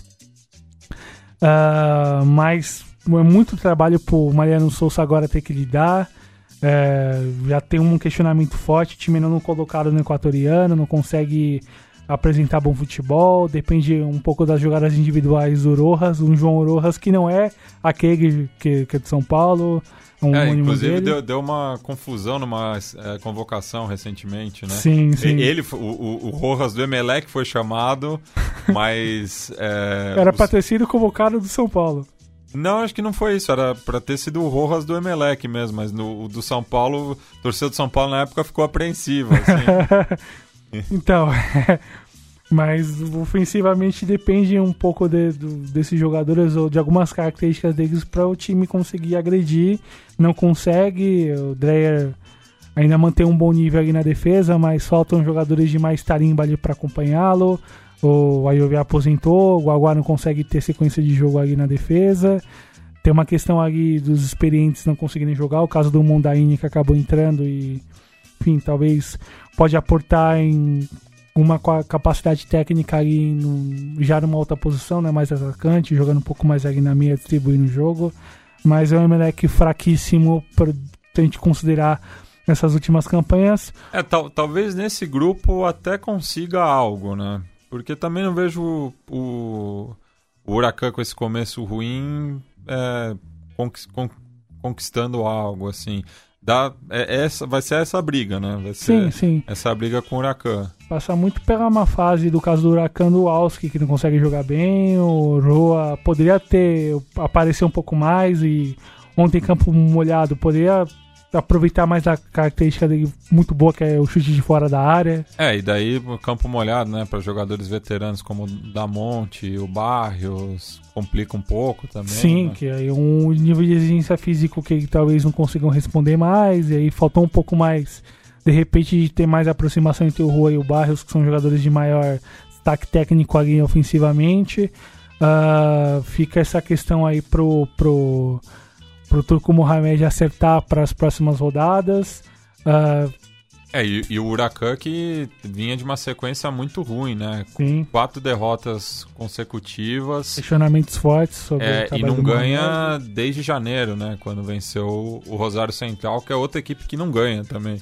Sim, e aí final de temporada terrível para alguns clubes na Argentina que estão jogando essa Libertadores. É um Tanto problema é que o Huracan estava né? brigando por vaga na Libertadores e agora corre risco até de perder a vaga na, na Sul-Americana. Sul. porque é, é o, o, último na zona de classificação, é, com um ponto apenas de diferença para União e Lanús.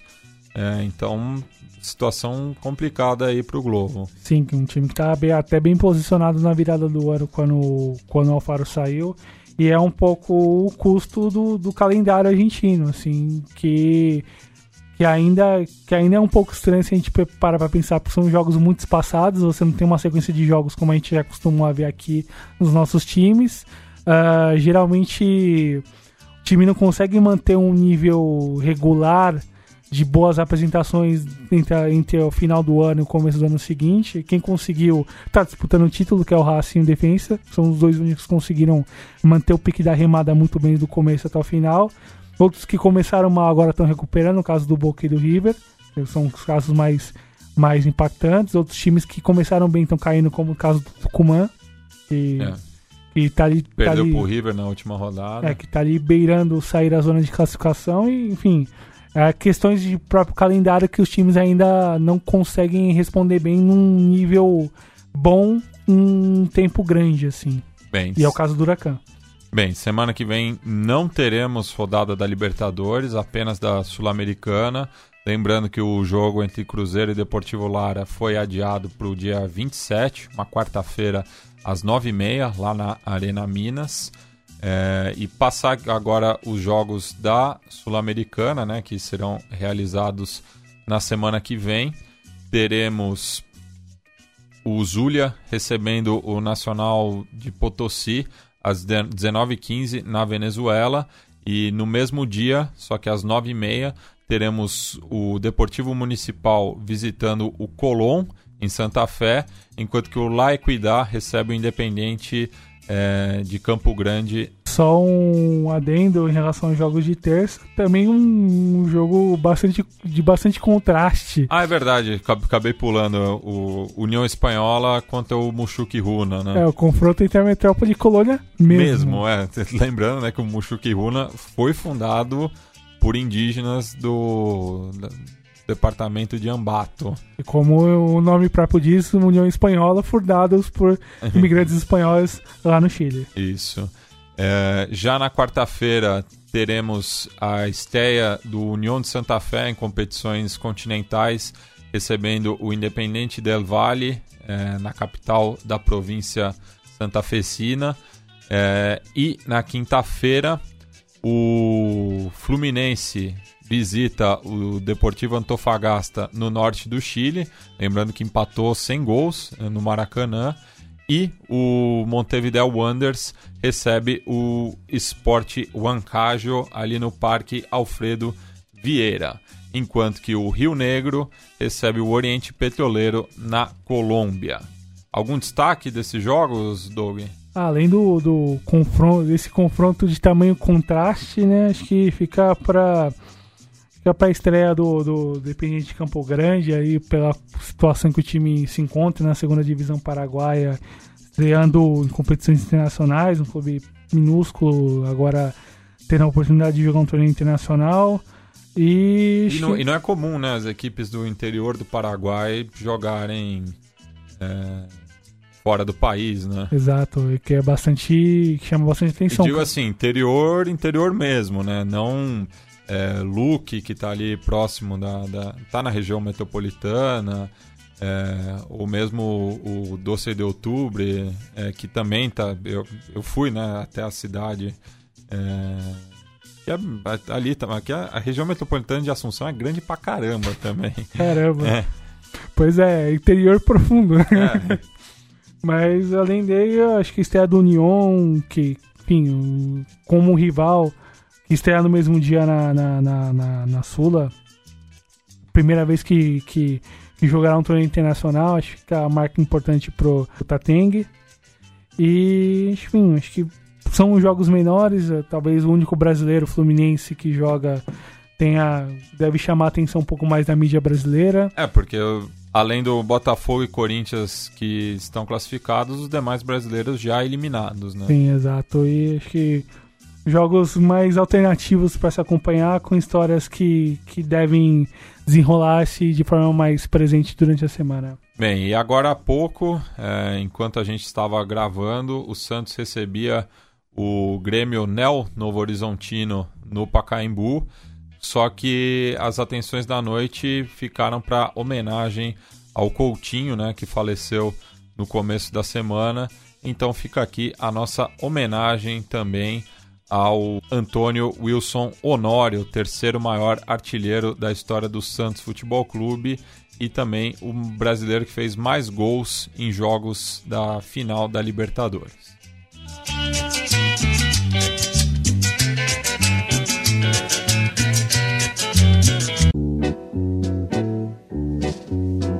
Recuerdos de Ipacaraí.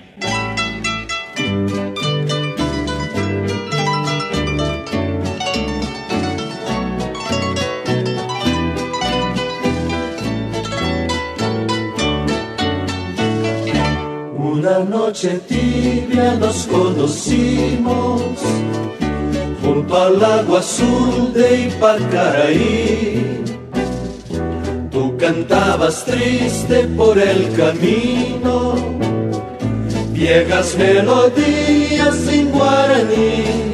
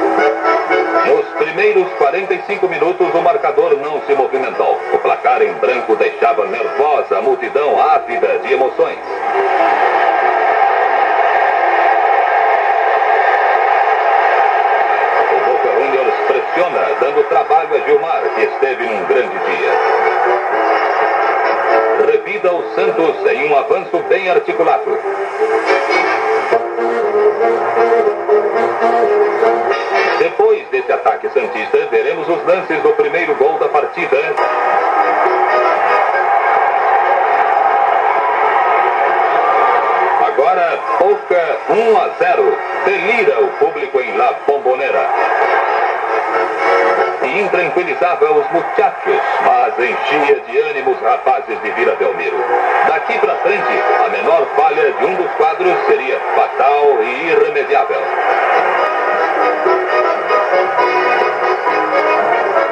O empate perdurava e parecia definitivo, mas o Santos tinha uma surpresa reservada para os últimos minutos. Um magistral gol de Pelé, que será mostrado em seguida.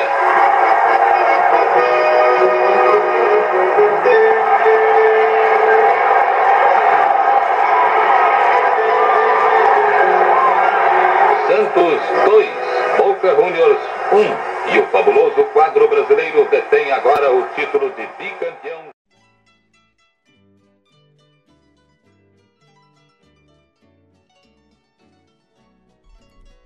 Bem, Doug, ouvimos aí é, um relato né, do, do saudoso Canal 100 é, sobre a partida de volta da final da Libertadores de 1963, quando o Santos venceu o Boca Juniors por 2 a 1 de virada na Bomboneira, né?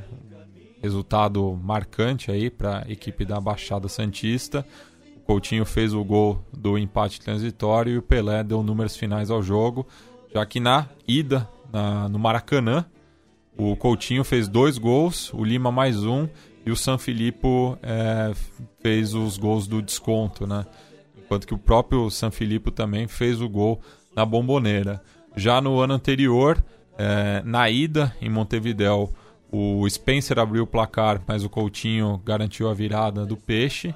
Na volta, o Spencer fez dois gols, somado ao do Sácia, enquanto que o Santos fez gols com Dorval e Mengalvio, forçando o terceiro jogo, no qual o Peixe ganhou com três gols, um contra do Caetano e dois do Pelé. Esse jogo foi realizado no Monumental de Nunes. Então, Coutinho muito importante aí, né, para os dois primeiros títulos do Santos na Libertadores e um cara que marcou o seu nome na história do futebol brasileiro. E retratado pelo canal 100, é. que é mais incrível, espetacular ainda, né?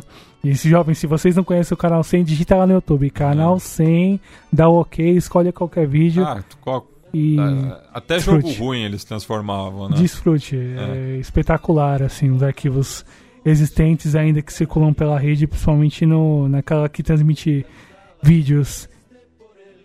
E o Coutinho, acho que falou tudo um, pelas marcas interessantes, importantes, um atacante de tamanhos recursos técnicos, com uma frieza, um domínio do, do, do das funções, aí, das, da, de todas as exigências de um atacante e de tamanho e qualidade técnica. Pena ter aposentado tão cedo e aí aquela questão física que acabou interferindo bastante na carreira dele.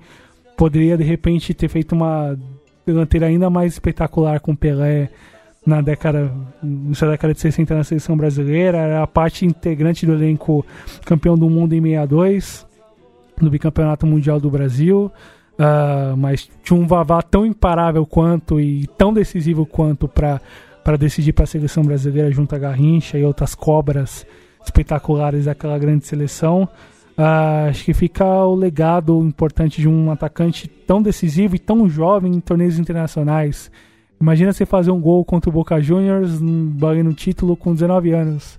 E fazer com uma naturalidade tamanha e com um talento gigantesco contra um grandioso time que o Santos enfrentou aquele ano e que baita que baita ataque, que baita time histórico e justíssima justíssimas homenagens ao Coutinho que já o recebeu em vida e que recebe ainda mais agora e acho que fica um legado importante por tudo que ele deixou. Para quem pode acompanhar a época, quem pode acompanhar agora via vídeos ou relatos, por livros ou textos, acho que fica isso como como um grande exemplo. E no momento onde a gente precisa de atacantes, onde é tão necessário e se tem tanta falta, principalmente aqui no futebol brasileiro, fica talvez alguns ensinamentos que o Coutinho deu em relação aos seus gols, a sua forma de jogar. Tudo bem que o futebol mudou, mas acho que tem muita coisa dele que pode ser aproveitado que a gente não vê nos nossos camisas novas, tanto nos nossos times quanto espalhado pelo Brasil e mundo afora.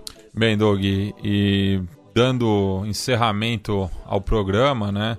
E algo que a gente tem tentado fazer nessa nova temporada de passar alguns destaques né, para os ouvintes do que eles podem acompanhar é, pelos campeonatos nacionais no final de semana. A gente começa por onde? Bom, podemos começar pelo Chile, né?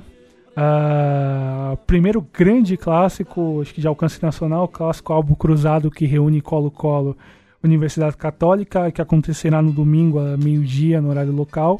E entre os grandes é o terceiro clássico em importância, né? Sim, é. sim. Não, não tem um uma relevância de uma Universidade Chile Colo-Colo, que é o... O super clássico, o nem super -clássico. como o clássico universitário, que é o, o é o clássico mais tradicional. Sim, É. mas fica a importância e o peso de um grande desafio agora pro líder, que é o Colo-Colo nesse momento, é o time que ainda não perdeu no campeonato, tá com 10 pontos.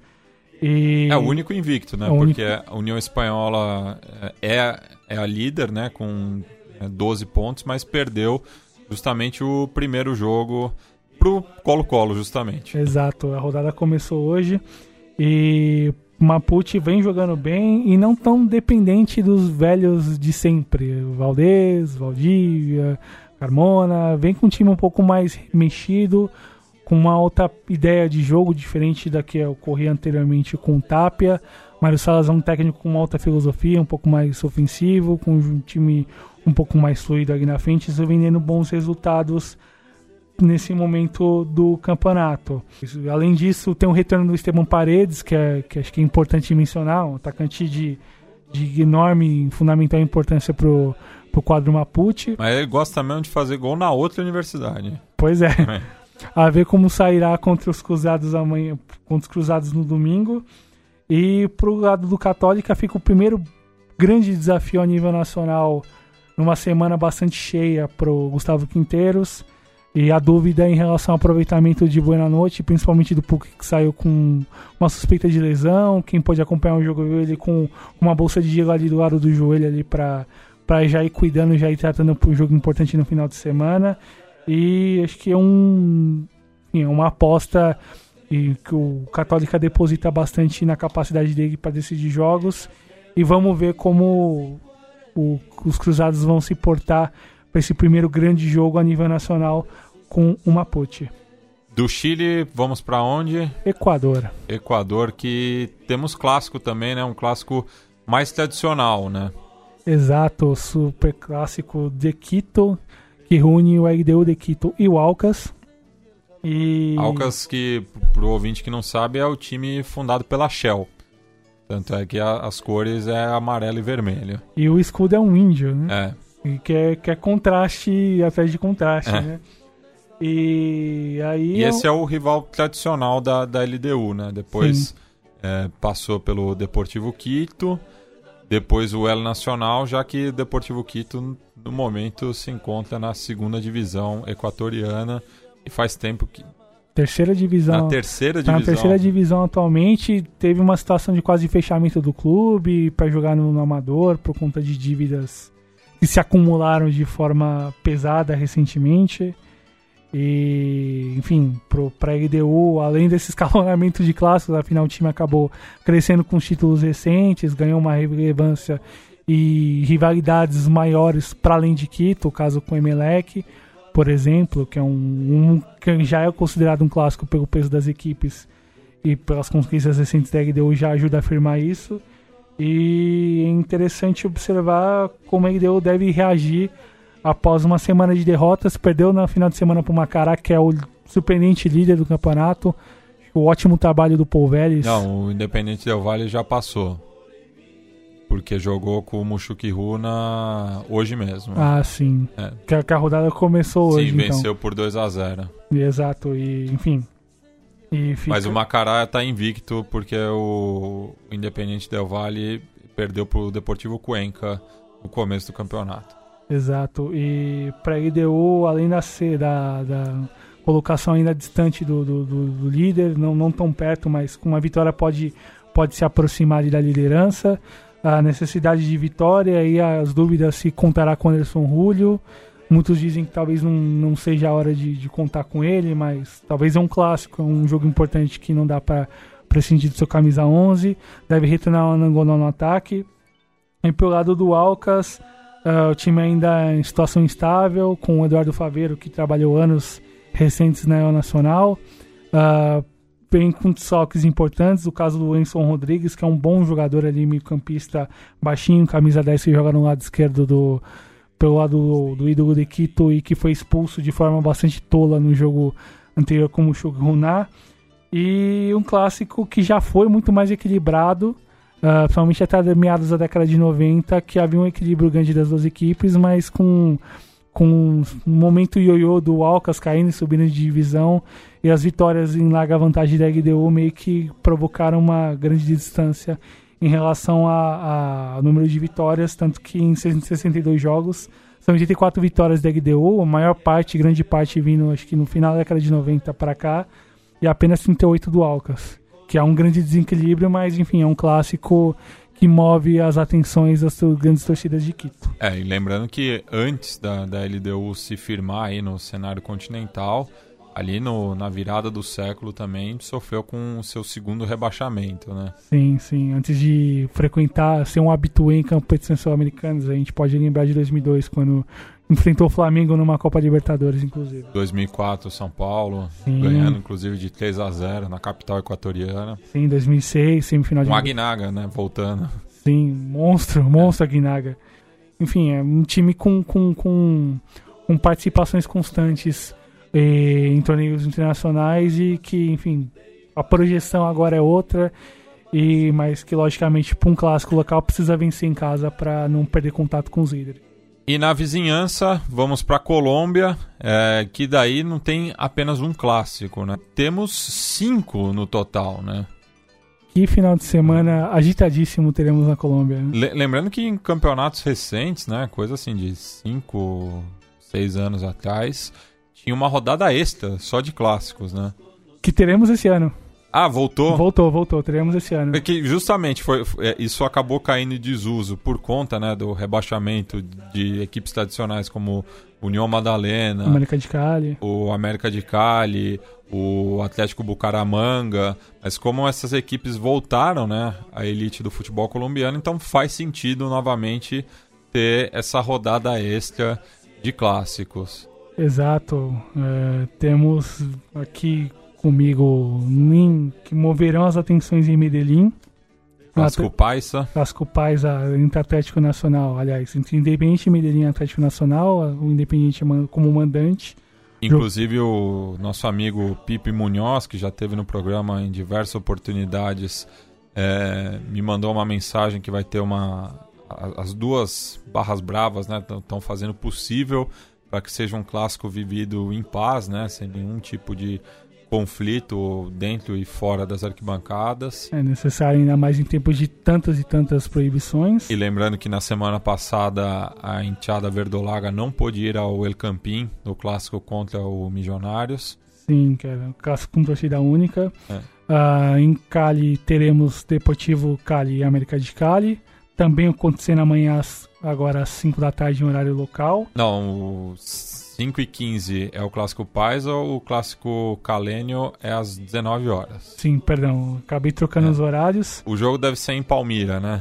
Sim, porque é mano do Deportivo. É.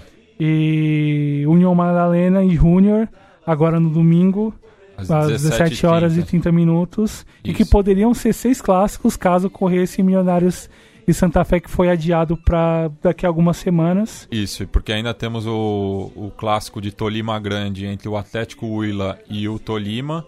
Lembrando né, que o Atlético Huila fazia parte de, do, do estado de, de Tolima. E, por fim, é, o clássico regional entre o Atlético Bucaramanga com o Cúcuta, né? Que é o, o surpreendente líder né, desse apertura, empatado com o Milionários, ambos com 20 pontos.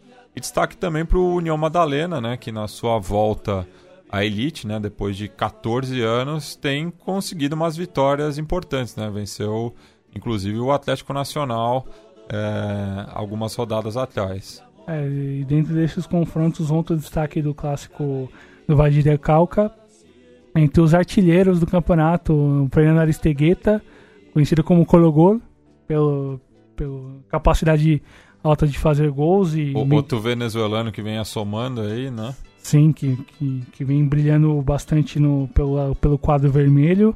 E do outro lado, o Juan Dineno, atacante revelado pelo Racing, que ano passado jogou no, no, futebol equatoriano, mais especificamente no Barcelona.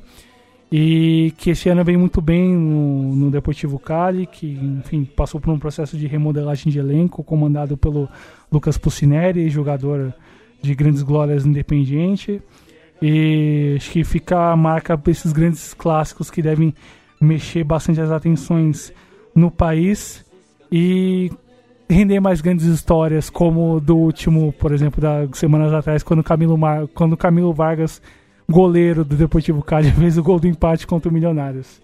Bueno, e finalizando o programa, é, temos completados hoje, né? 30 anos da fusão do Clube Atlético Defensor com o Sporting Clube Uruguai, né? Fusão essa de dois clubes tradicionais, né? No, no caso do Defensor no futebol e do Sporting Clube Uruguai no basquete. Sim. É, e daí tem uma coisa curiosa, né? Porque no futebol mantiveram né, o uniforme violeta do defensor, mas no basquete joga com uma camisa azul marinho, que é quase pro roxo, assim, é, mas porque era o uniforme original do Sporting Clube Uruguai, que é um dos maiores campeões nacionais do, do Paisito. É, o Defensor que é um clube poliesportivo mesmo, assim. É, tem departamento de atletismo também. Sim, sim, é, sim. uma, é um clube modelo lá no Uruguai, né? E antes da fusão, né, o, o Defensor tinha conquistado dois títulos uruguaios, o mais conhecido né, em 76, quando quebrou a hegemonia de Penharol Nacional no profissionalismo.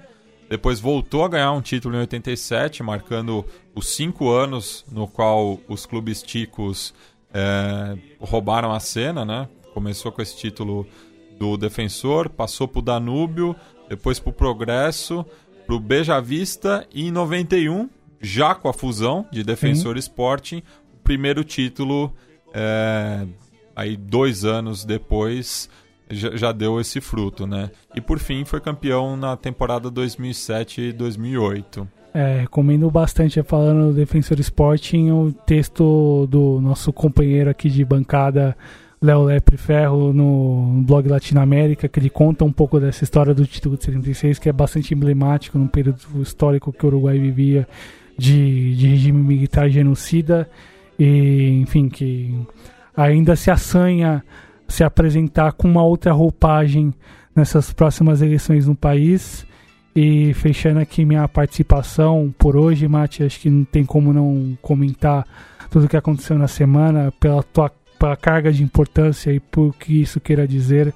E acho impossível a gente não olhar para o que está acontecendo e não se preocupar, mas também não tentar, também buscando entender o que isso quer dizer historicamente. A gente vive um período de, de, de aceitação, de naturalização da violência e isso não é de hoje. Nossa formação histórica é isso. É, e é bastante importante a gente se atentar. E se a gente quiser passar para as gerações seguintes o que está acontecendo agora, talvez com um sentido que ofereça um legado melhor para elas do que essa desgraça que a gente está vivendo e não é de hoje, passa muito por a gente apresentar a história como ela é de fato e principalmente contando aquilo que o Benjamin fala, o Walter Benjamin fala da história contra pelo, que é contar a história a partir da ótica dos derrotados. E o número de derrotados é gigante. E é importante olhar para essas pessoas e reafirmar isso não só pela após a morte da Marielle, mas por todas as mortes e para tudo que não só o Estado perpetua contra nós. Isso, e nesse sentido, a gente vai encerrar o programa homenageando o Defensor é, através de uma música do Jaime Ross, que talvez seja o artista pioneiro né, em misturar a murga com o pop rock, né? É, um visionário nesse sentido, isso ainda na, na, década de 70, e que soube né, que o Defensor tinha sido campeão através de uma carta do seu pai, já que ele estava exilado em Paris, justamente, é, e lançou essa canção Cometa de la Farola, que fala sobre essa conquista, mas é, de certa maneira também fala do momento que o, que o Uruguai vivia ali, né, na, com a repressão né, militar, e saiu no primeiro álbum solo dele, Candombe del 31, é, lançado em 1977. Hasta!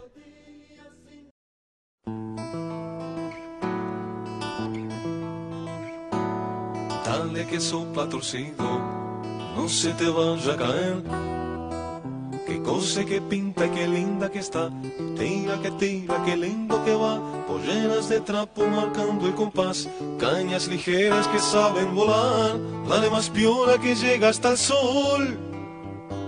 Sí, sí. Cometa de la farola niña del parque rodó. Qué cosa que pinta, qué linda que está. Tira que tira, qué lindo que va. El cielo retomado en el viento del sur. Violeta pintada en el cielo azul. Dale más piola que llega hasta el sol. Sí, sí. Tira y que tira y trepa y con la cometa se fue mi amor. Ay, que tira y que tira y sube y hacia las nubes me voy. Ay, que tira y que tira y trepa y con la violeta se fue mi amor. Ay, que tira y que tira y sube y hacia las nubes me voy.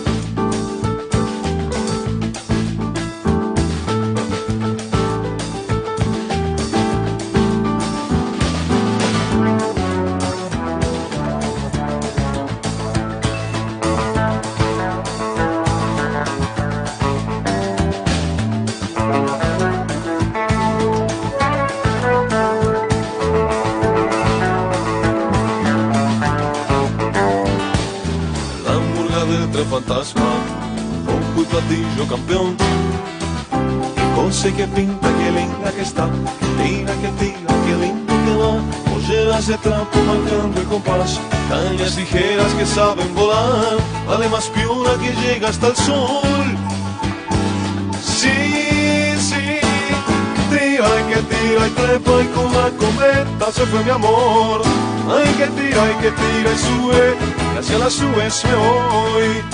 Ay, que tira y que tira y trepa y con la violeta se fue mi amor. Ay, que tira y que tira y sube y hacia las nubes